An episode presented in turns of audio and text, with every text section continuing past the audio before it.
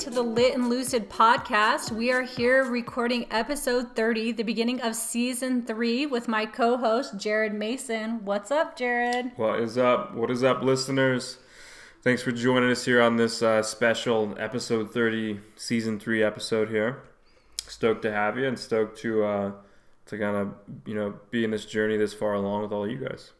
Yeah, for sure. So we thought today, since we are kicking off season three, that we would have the state of cannabis address. Uh, we recently were able to visit Washington, D.C., and we really want to focus this season more on regulatory issues um, and, you know, various legislation that's being passed for cannabis and laws and things like that. So we're going to dive a little bit deeper this season into some of these topics. So, we figured the state of the cannabis would be a way for us to recap some of our favorite topics, expand on subjects we've been learning about so far, as well as offering insight into the industry from our point of view. So, we're going to dive a little bit deeper into some past episodes and subject matter, as well as give you guys some preview about what's to come.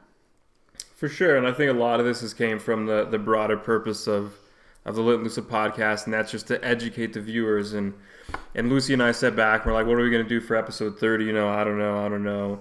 Um, and after a while, it became apparent to us that why don't we share our experience? You know, we've had this this collective experience over the past six months or so that has definitely you know reshaped our our thinking and reshaped kind of who we are. So why don't we try to you know share all that as a as a collective unit and reshape you know the mindset of maybe our viewers too and our listeners and and uh, you know DC helped to do that for us as well and and kind of shows that there's still you know a bigger picture to a lot of the, the things that have to change and and you know we could you know there's been a lot that's been accomplished so far but there's still definitely a lot that has to be accomplished down the road and and we want to start kind of leading some of that conversation of what's to happen down the road and how can you have a part in helping to change those things down the road absolutely so with that, let's just dive right in. Uh, you mentioned DC and you know giving us a broader point of view, and I think you know we had a very unique experience that gave us some perspective on what's going on in cannabis legalization.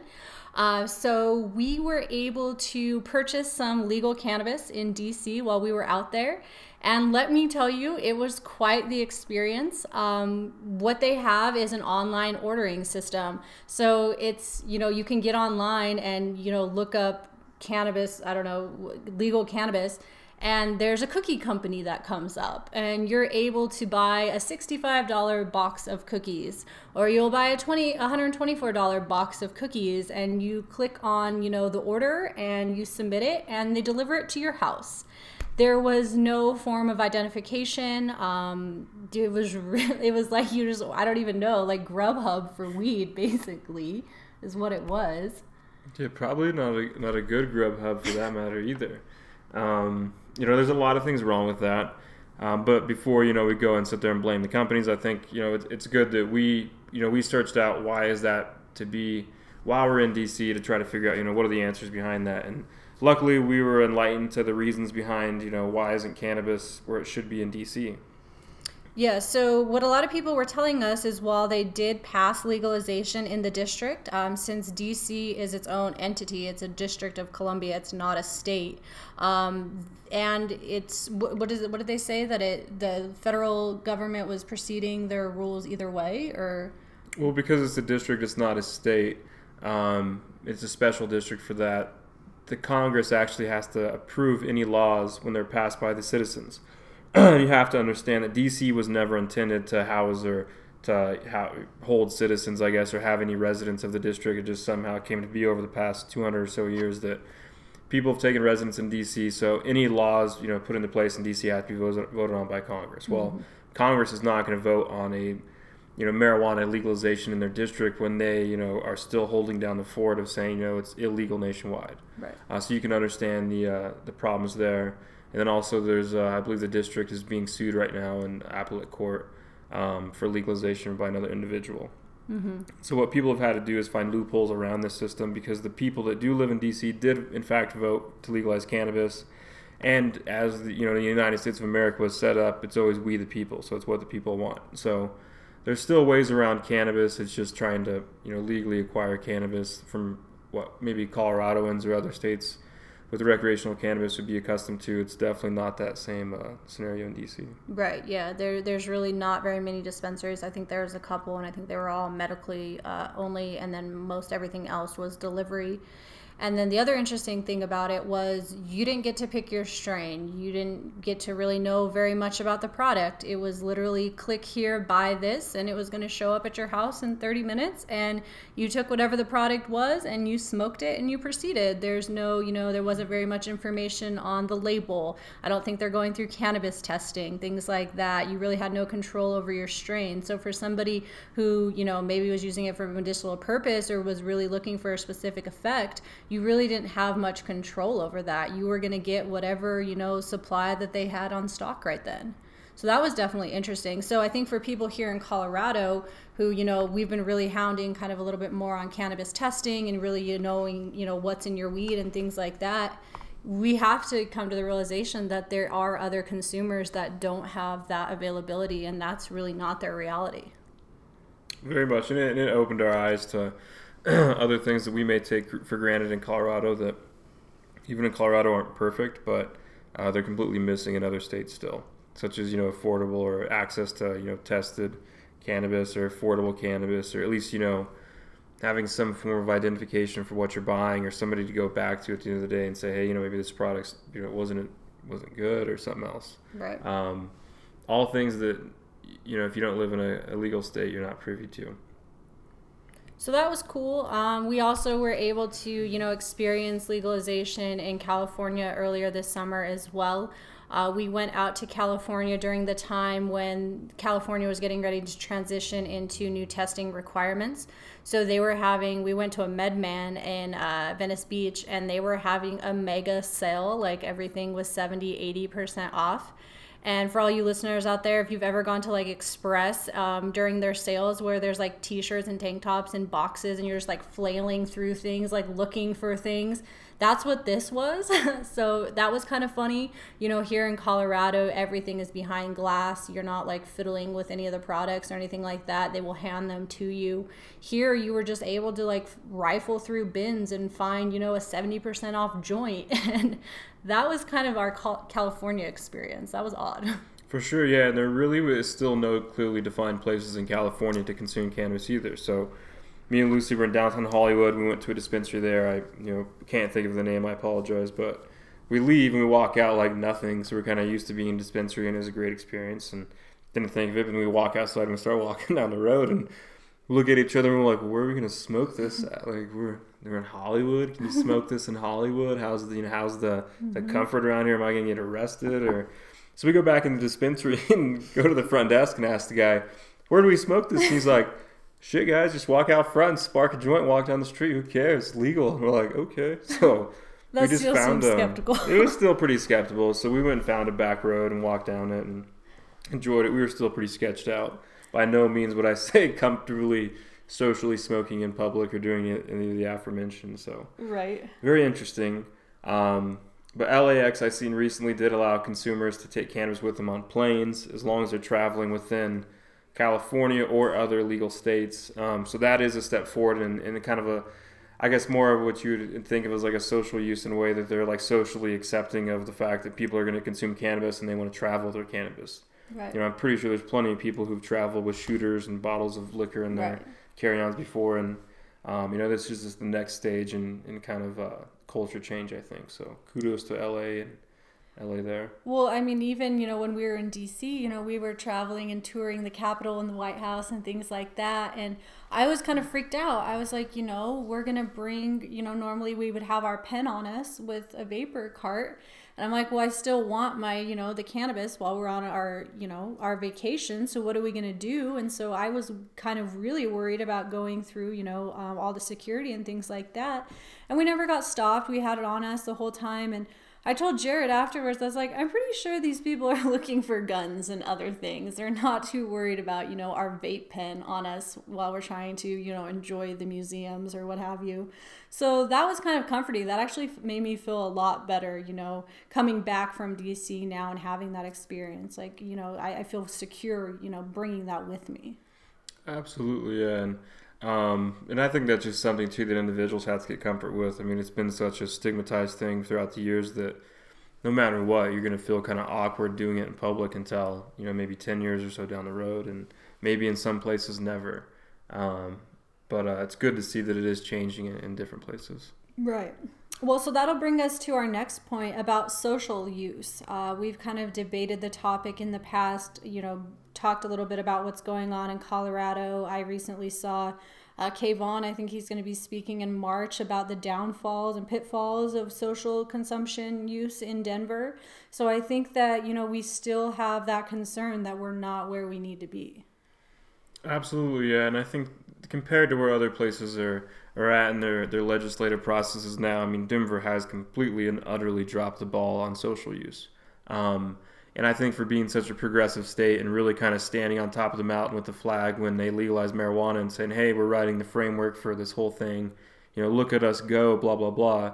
For something like social use, they completely dropped the, the ball. And I think down the road it's going to become a black eye of Denver to how do they legalize cannabis, but then they basically put all the consumers in a huge loophole where they now they have no place to you know, I guess legally consume or, or comfortably consume, I guess for that matter, um, at all. Mm-hmm. And so that's, and especially like in the tourists too, for being such a, you know, a great tourist state, they've really kind of put the tourists in a, between a rock and a hard spot between, you know, now they went to a dispensary. Do they consume in their rental car? Do they go back to their hotel and consume there and risk the fines? You know, they can, can't consume in, you know, the monuments or the public parks they're going to. They can't consume on the streets they're walking down. So where do they consume the cannabis? That's where I think these cannabis friendly Airbnbs are coming in. And I think you're going to see a rise of that because these tourists have no place to go. And, you know, a lot of these companies like Lux Retreat, they're offering high end transportation, like to and from the airport, to offer you the ability to consume. It's a cons- uh, cannabis friendly space, so you feel comfortable consuming there. And, you know, they were telling us that's what visitors are coming for. Like, they're, they're coming here to consume. So offering these things are, are really what you know is going to be helpful for denver. For sure but there's still the bigger picture that we have to look at that not everybody's going to want to consume at an airbnb so we still have to look for more traditional establishments you know much like alcohol has at a bar. Right. or much like you go to a distillery for alcohol and they can go there and they can consume on the property distillery. So at some point, you know, you're going to have to, you know, provide regulations and, and some type of framework allow around allowing the same thing on the cannabis side. You know, allowing consumers to go to a cannabis farm and and you know, kind of test the, the strains on site there, much like you would at a like a winery. A winery. Yeah. Um, or allowing bars where you know people can't consume cannabis in the bar and not have to consume it in a specific fashion or consume it, you know, under the table or out back or anything like that. Right. I guess treat cannabis like, you know, it is alcohol at the very least. Yeah. And I think that's um, what Andrew Muir is trying to do out in Vegas right now. He's starting to try to push, you know, regulations and really push um, Vegas to look at cannabis like alcohol um, and start to regulate it as such. And I was even looking at something he did the other day, and he was um, creating a plan where cannabis and alcohol would be offered at the same establishment under certain rules and regulations but he's just really just trying to normalize it you know? Um, he was doing a poll like how how do you think um, people f- act on weed versus alcohol in a club setting? And we even had that debate and conversation about it you know really thinking about it and you know it's going to offer a different dynamic but i think that if it's regulated correctly and you know safely that it's probably going to be a good idea in the long run especially for vegas. Yeah for sure and i think you know i don't think cannabis consumption has to necessarily look exactly like alcohol consumption where you have to go sit around in a, in a club or a bar. There's other ways to have fun and consume cannabis but nevertheless you still need a public establishment where you know people can cons- come in and consume cannabis, you know, publicly and not have to go through private events or know about it mm-hmm. privately or or feel like they're you know going to a speakeasy or something sketch to to just consume you know something that is you know legal to use. Yeah, and that's really been the struggle here. I think in Colorado this year is these private events and that's really the only like loophole around being able to have social consumption unless you're like one of these private membership clubs um, and it's hard i mean you know things like like we were on the looper we tried to take the looper uh sensi night and that's something that in the past you just get on the looper you can take it and consume and proceed. That's what the looper was for. And this last time they're like no if you're not on a pre you know established list you're not getting in. And i totally understand why but you know for people that aren't in the know or for people who are you know coming in to tour they're not going to be aware of these types of things. So they're going to miss out on those experiences. So at what point does colorado you know want to you know inhibit our growth because of this? Absolutely. So definitely something that uh, you know the city of denver and you know the state of colorado has to probably think about and and you know, if you're a consumer out there and somebody that's still passionate about cannabis, don't forget that the fight isn't up yet. There's still things that need to be changed. There's still things that need to be fine tuned and, and kind of the edges kind of scraped off and, and, and shined up a little bit. Um, so, you know, celebrate, but also, you know, let's look towards the bigger picture picture and start pushing this so it, it is more, you know, normalized and it is more of like a cultural thing and uh, easier to consume um, for everybody. And I think that that uh, so in a future episode we had Jordan Jordan Wellington on our show. He's from Simplifya, but he started his career writing legislation for the cannabis industry, and so just learning about that whole process makes this issue make more sense. So you know, Denver passed uh, Initiative 300 in November of 2016, and now we're what November 2018, two years but all the details that go into those rules and regulations and all the you know red tape that has to take place to get these things changed it takes forever. It's a huge long drawn out process. So while we could sit here like on our high horses like oh social use needs to change this that and the other there's so much going on in the background that we're not even aware of that even got us to this point.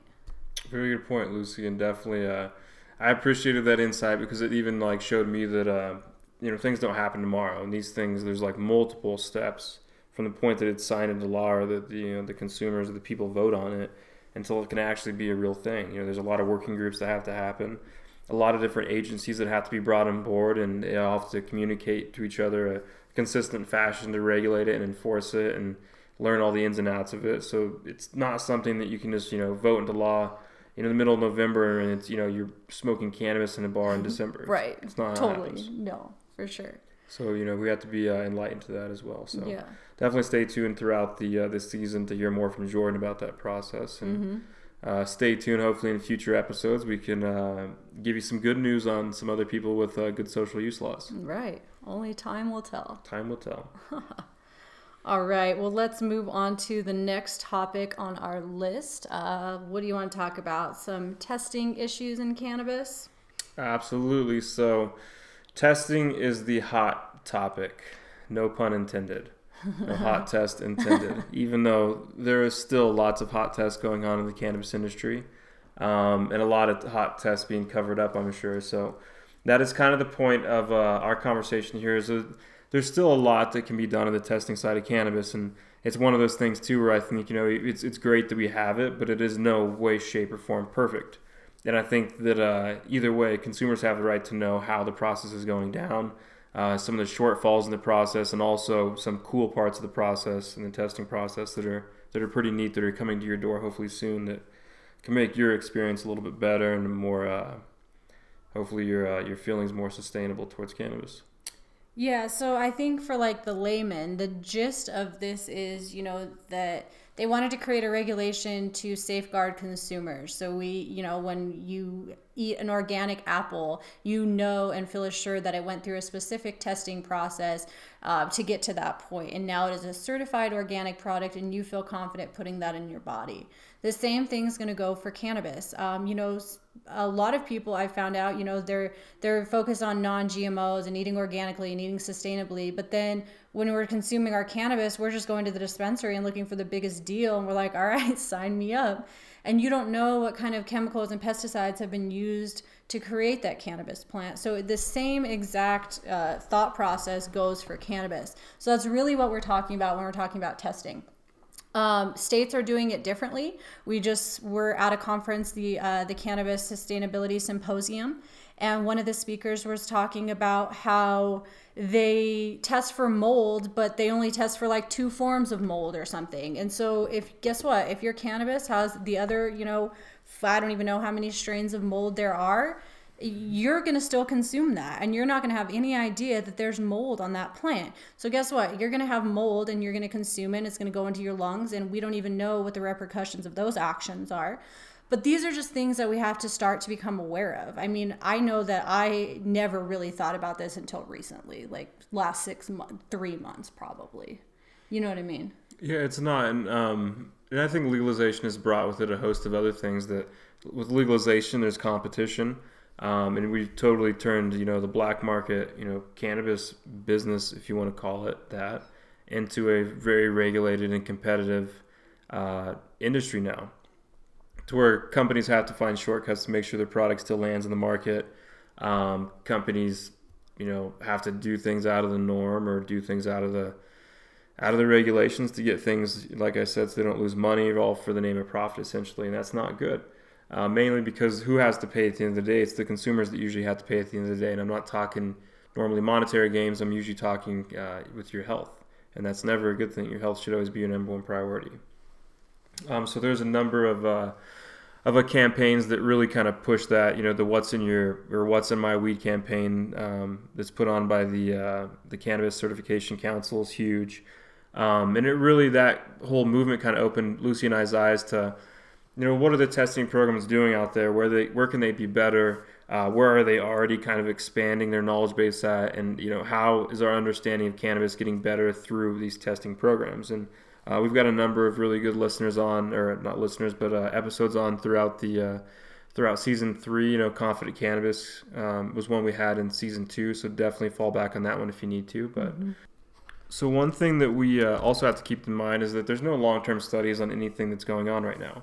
Um, so even though you have, say, concentrates coming online and other different types of products, ointments, things like that, uh, although they're tested in the facilities and they're tested for certain things such as microbials to make sure they pass a certain limit or they're tested for potencies, um, a lot of these things still have you know baselines that have just randomly been set. They're not really tested specifically on cannabis, and they're still fine tuning them, um, or they're gauging them off of other industries, and so they're not unique to cannabis because that data is not there. Um, some other things with that too is that people will look at concentrates and and inherently trust the concentrate more because maybe they think that it's concentrated, so they've removed the bad stuff, and I'm only smoking the good stuff now. That's actually false. That's not a real reality. Um, what happens in most concentrate types is that if there's anything bad on the cannabis, such as pesticides, those also become a concentrate with your concentrate, whatever you know, if you're thinking that you're smoking a 99% you know THC distillate or something, there could very well still be some bad pesticides in that other one percent, or in a fashion that they can't even test for them. So keep that in mind, and that's that really lends into you know trust where you're purchasing your products, not just the dispensaries, but also the brands. Make sure they're a trusted brand. Um, you know, don't hesitate to vet them uh, on the internet or go to a dispensary and vet them if they can't you know tell you enough about the product, then maybe you should find another dispensary because maybe the bud tender is not the best. But I really think you know you've got to take your own health into your own hands and understand the repercussions of you know maybe you know not following the best intuition or the best route of advice and, and researching yourself to understand it. Absolutely, yeah. So uh, check out the What's in Your Weed hashtag um, and that campaign that's going on. That's something that we're really trying to push right now is really just consumer awareness. And you know, now the fact that you're aware that this is a situation and something that you you know should take note of, now you can take action and incorporate that into your own life, whatever that means for you. Maybe even you know just once a month purchasing you know craft cannabis from a small grower or something like that. Whatever it is that you can do to do your little point is what we need to move this movement forward. Like, you know, Jared said, and we were emphasizing, we just got started. Um, so, you know, this is a brand new campaign and, you know, issues that are just starting to come up. So imagine if, you know, we take note of it now, where this can be in five, ten years. We're creating the new normal. Absolutely. And at the sustainability conference, it was big because it, it goes beyond just us, you know, talking about testing to, you know, what's the long term impact of the cannabis industry? Even though many of us who are listening either work in the industry or we consume, we still have to recognize that you know our consumption habits or our industry does have some negative aspects to the environment maybe socially maybe economically there's things that aren't pretty with it and cannabis much like any other industry needs to focus on the sustainability aspect of anything that they're doing whether that's economically making sure they're conserving um, you know, money to, to better compensate their employees and give them better bonus packages, you know, trying to do their part there to be more, you know, economically fiscal. Maybe it's socially and having a better, you know, community image or a better, you know, purpose other than just, you know, selling weed or creating a product of cannabis. You know, they have to be encouraging and helping people's lives. They have to be benefiting the community, pro- providing a positive impact to every single person that they uh, they come into ca- encounter with. Absolutely and yeah that's really what the you know symposium was focused on is corporate responsibility and sustainability and what are these companies going to do now to take them to the next level and to take this movement and cannabis consumption to the next level in a meaningful, sustainable fashion. We don't want this to be, you know, another big ag, big pharma where it's just large corporate takeover. You know, we want to, you know, take maybe a step back and even if it takes a little bit longer to get there to, you know, these big, large profits, we want to do it in a very sustainable manner so cannabis, the cannabis industry can sustain itself for the next 100, 200, 300 years. Absolutely, yeah. And, and what was cool at the uh, at the symposium was uh, there was a gentleman there from Molson Coors and or not Molson Coors, um, Anheuser Busch. Anheuser Busch, that's right. And he'd been there for 30 years, and he was really the guy who implemented their sustainability program there and has been pushing it for the past 15 years. And his piece of advice from the start was, don't wait like the beer industry did and wait till you're you know 30, 40 years into it. No, start now, so that you build a framework of sustainability from the start. Um, and that way you don't have to go back and change infrastructure or change all these mindsets. It's already happening in the world. Colorado of all states is the leader in it. So if you know if Colorado is going to be the leader in cannabis, it should also be the leader in sustainable cannabis. Absolutely. In my opinion, this is the only way to, for a sustainable future for anybody is to have sustainable cannabis. Absolutely, love that. Cool. Well, we are not done there at all. There's still a couple more things. One of the things that's it's always on everybody's mind when we think of the government, and that is taxes. The government's favorite thing to do is tax, and um, rightfully so. I mean, there's a lot of good programs they put on that those tax dollars go to use for. So, cannabis was one of those. It was everybody's way to kind of spin a positive on weed was to tax the hell out of it because we could use those taxes for schools, we can use them for roads, anything. So, what has cannabis become now? It's become the highest tax sin item there is beyond um, gambling uh, alcohol, tobacco, and now you have cannabis, which is, I believe, if I'm not mistaken, we'll look it up as well, the highest tax sin item there is, which is huge. So we have to keep that in mind now that we can't keep passing laws to allow taxes on cannabis to increase. We have to be conscious of the fact that, hey, cannabis is already taxed to its max right now. And what we should be focusing on is trying to make this medicine and the recreational products more affordable for those who want to consume them and need them and so we should be trying to do ways to stop taxing cannabis and making it more expensive and trying to either be more fiscal with those tax dollars or lower the tax dollars so that some of these companies and some of these consumers can have easier access to it. People are always complaining that they want the cannabis companies to do more, but there's a little known issue that's called the 280E tax issue, uh, which comes about from the early days of, uh, of you know uh, racketeering and other types of uh, of crimes. Um, where the government could actually uh, come in and, and seize assets in a form of basically taxing these illegal operations. Um, well, nowadays the, the federal government still applies the 288 280E tax issue to cannabis companies. Um, and so a lot of the times their profits are actually taxed at up to an 80% tax rate, meaning that, you know, even though they made, you know, a decent or healthy portion or made anything at all, anything that they're making that's income will actually be taxed. Along with that, a lot of the regular tax write offs that businesses are used to, they don't have those luxuries. Um, and so they don't really have a lot of things they can write off uh, for tax wise, so they ended up having a much heftier tax burden. Um, so these things are still very legit issues that have to shake their way out more on the business end, I guess, than the government end. Um, but nevertheless, there's still issues that companies and now uh, today's industry face, and uh, there's still going to be issues uh, tomorrow. Absolutely. Yeah, that's a good point. And I mean, even with that, I mean, so you're looking at 20%. So you literally are left with 20% at the end of the day after you pay your taxes. I don't know any other industry in which that's their reality.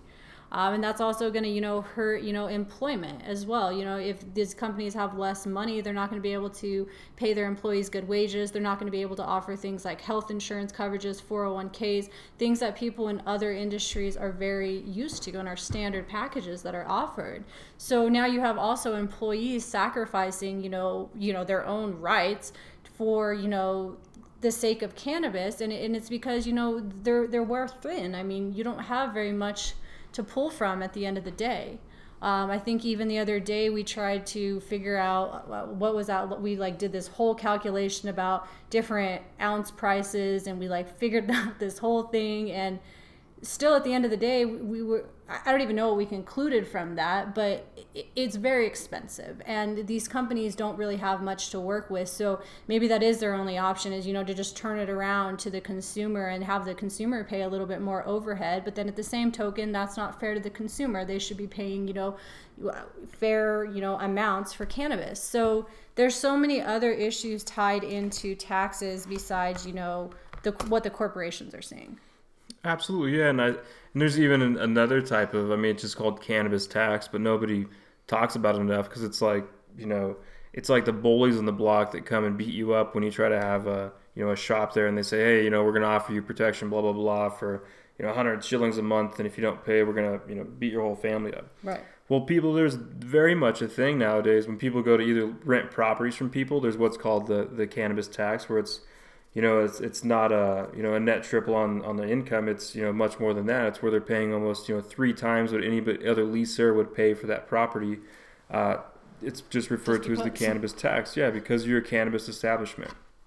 Even so, with companies who would go and try to pursue health insurance, we heard about it there as well. That you know they were just cannabis businesses, so you know by the nature of them being a cannabis business uh, we're going to tax the hell out of them or charge them you know extra amounts for, for health insurance. The same with banking and the same with probably virtually every aspect the uh, cannabis business has had a touch. Um, there's been an added cost to that just because they are a cannabis business and that really needs to end. And i think as you know normalization happens you know socially and on the consumer end it definitely needs to happen on the business standpoint as well. There can't be this you know black eye when you're looking at a cannabis business. They're very much a tax paying entity like any other business out there and they have to operate within regulations that are probably well beyond most industries, if not all industries in the United States currently. Uh, so they should be, you know, abide to the respect they, they deserve and be treated fairly like everybody else. And I think that that brings up another large issue is that a lot of these companies are not going to be able to pay these taxes. All these small mom and pop stores, all these local businesses are not going to be able to sustain themselves. So what you're now starting to see is, you know, corporate cannabis takeover. You have large companies coming in and buying out these small dispensaries and opening a chain of cannabis stores um, because you know that's all that's left and that's not something that I want to personally see happen. I don't think that that's going to be the answer. I, I don't really want to see that happen. But w- I feel for these people. What do they do? I mean, th- they want to make a profit too and a living as well. And they're probably just swimming right now in fees and, you know, all these regulations that they can't make it. And so these larger companies are coming in because, you know, they have a solid business model and they can just replicate it, you know, at different locations and just proceed. And they have the resources and the ability to do so. And that's a big threat and that's a big concern, I think, with cannabis moving forward. Absolutely. And I think, you know, it follows a trend of most industries and, um, you know, the big fish eats the small fish. And that's, that's not something that's necessarily good on any scale.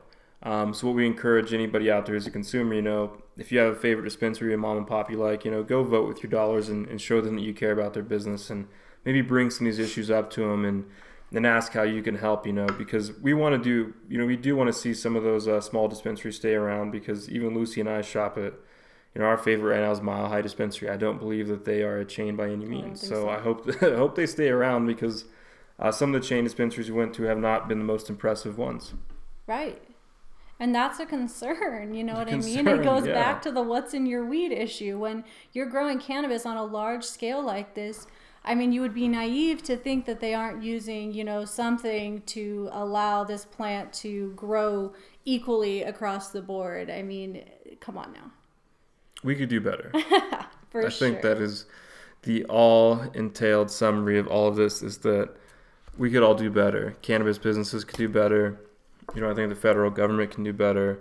We as cannabis consumers can do better by understanding our product, understanding where it's cultivated, uh, understanding, you know, is my bud tender giving me the correct information, or maybe I should be doing my own research. Mm-hmm. Um, I think advocates advocates can be doing better.